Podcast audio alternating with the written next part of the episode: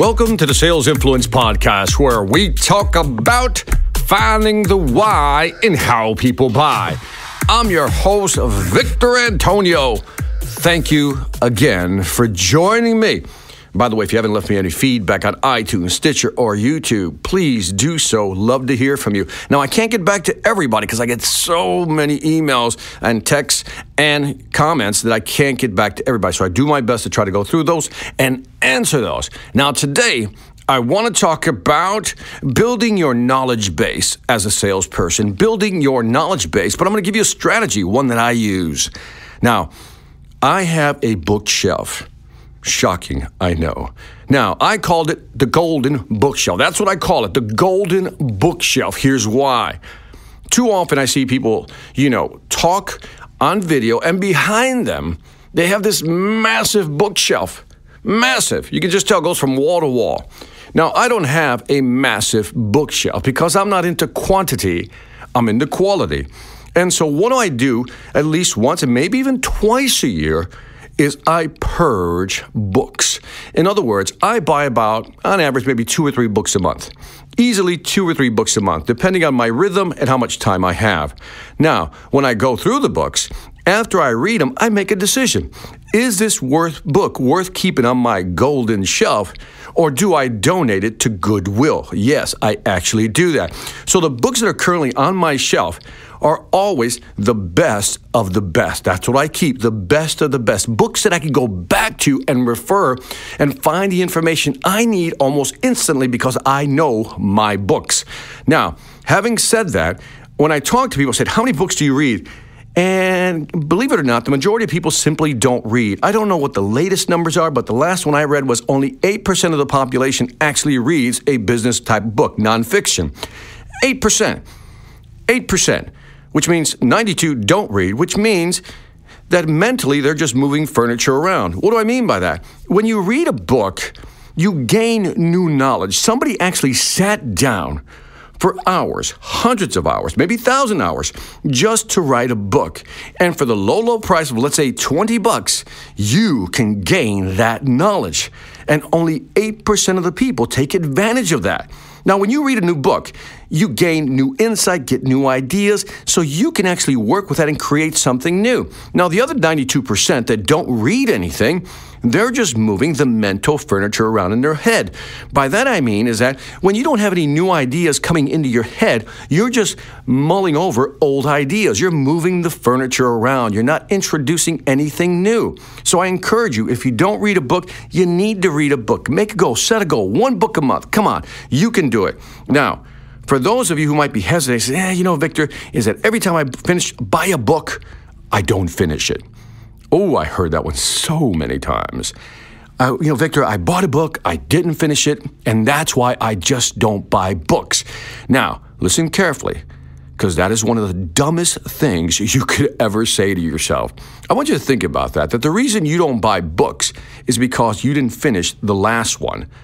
Now, here's what happens let me see if I can walk you through because I'm going to give you over this mental hump. If you're that person that stopped reading because the last book you didn't finish, listen carefully. I'm going to get you over this mental hump.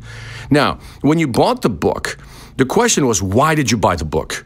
Why did you buy that specific book? And if I were to ask you, we're talking one on one, you say, Well, Victor, I wanted something specific out of that book, which is great.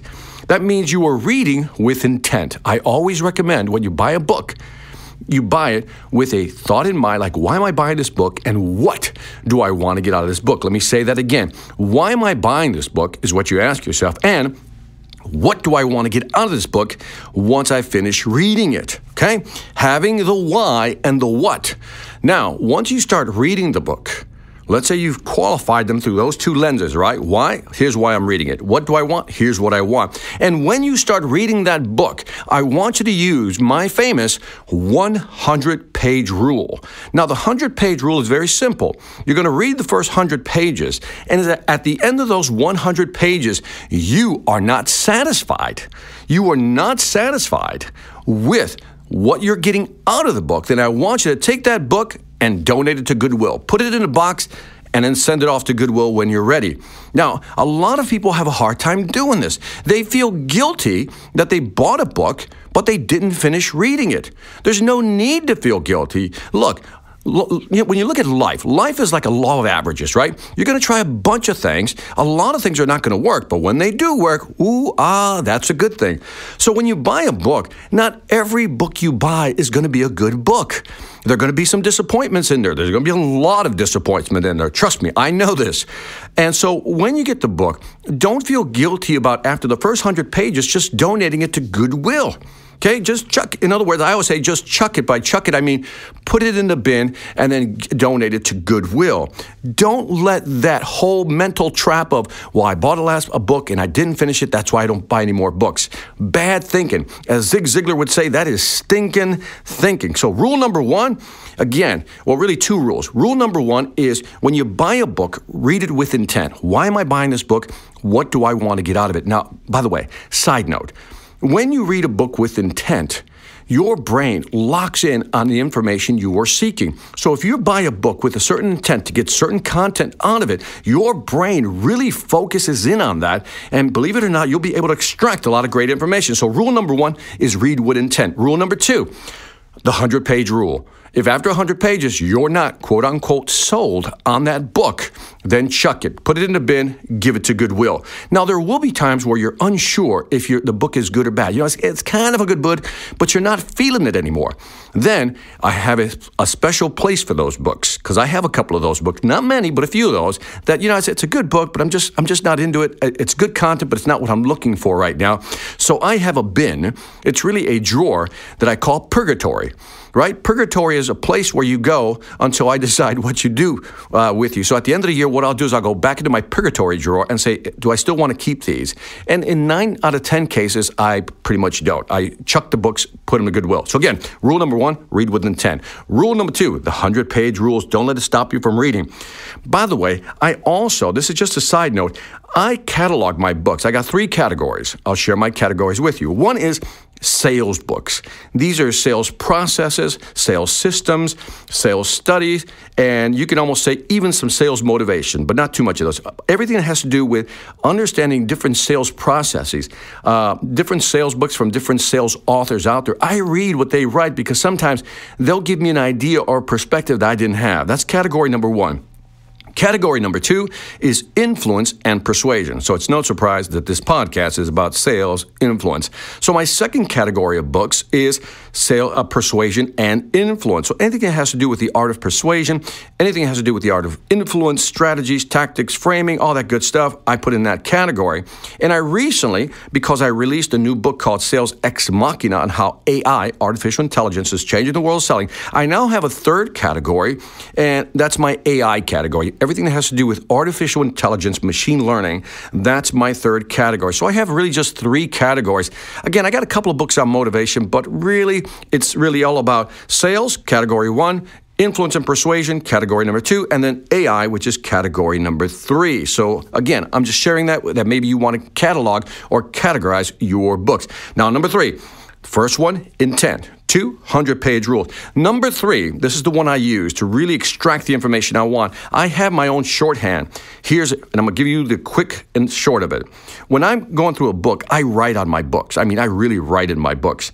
And I have ways of tagging things in my books to be consistent. For example, if there is a data point, like a statistic or a, a number based on a study, I put a hashtag, like a pound sign. That tells me that there's a number. So in the column, I put a hashtag. Obviously, I underline key statement, so I do that. And then when somebody asks in the book, if the author asks a really great question or there's a really great quote, I put GQ in the column. GQ in the column. Now, when there's a great idea, like, wow, that's a great idea or a great statement, I put an exclamation point. I use an eyeball when I come across a piece of insight. A piece of insight is something that shifts my brain, you know, information beyond the obvious, right? So I always draw an eyeball. And then if there's a study, some type of study that was done, I put an S with a circle around it. If I like a paragraph, I just put a P next to that paragraph. And if I like the whole page, I put a P at the top. That allows me to go back And here's what I'm going to recommend. Once you finish a book, what I want you to do is go back and rescan the book and just look for those underlines and all those marks that you made throughout the book. And it'll be in, um, interesting, if not amazing, on how much retention will happen. In other words, you'll capture an extra 5 or 10% more in terms of memory and retention just by simply rescanning that book. So that is it. That is how you create a golden bookshelf. Remember, it's not about quantity, it's all about quality, and it's all about intent. Why am I reading this? What do I want? Use the 100 page rule, mark it up the way you like it, review it at the end, and you will have one of the best bookshelves to help you move your career or your business forward. And that is it for this Sales Influence podcast. Don't forget to leave me some feedback on iTunes, Stitcher, or YouTube. As always, I appreciate it. And if you haven't checked out my Sales Velocity Academy, why haven't you? Just added a new course called Time Management for Salespeople, where I introduce some very interesting studies and tactics that you can use to be more efficient. So, again, go to salesvelocityacademy.com if you're serious about increasing your sales velocity. Lastly, I want to thank you for listening. This is Victor Antonio, always reminding you selling ain't hard when you know how. Take care.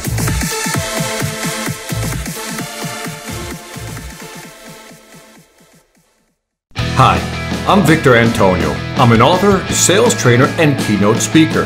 I'm often asked, what makes a great speaker? Is it someone who delivers real content that the audience can use? Is it someone who engages the audience so they're part of the learning experience? Or is it someone who can motivate an audience to push them beyond their comfort zone and discover new abilities? The answer is yes. But the most important thing to remember is that I'm not there to look good. I'm there to make my client look good. Simply put, it's never about me, and it's always about them.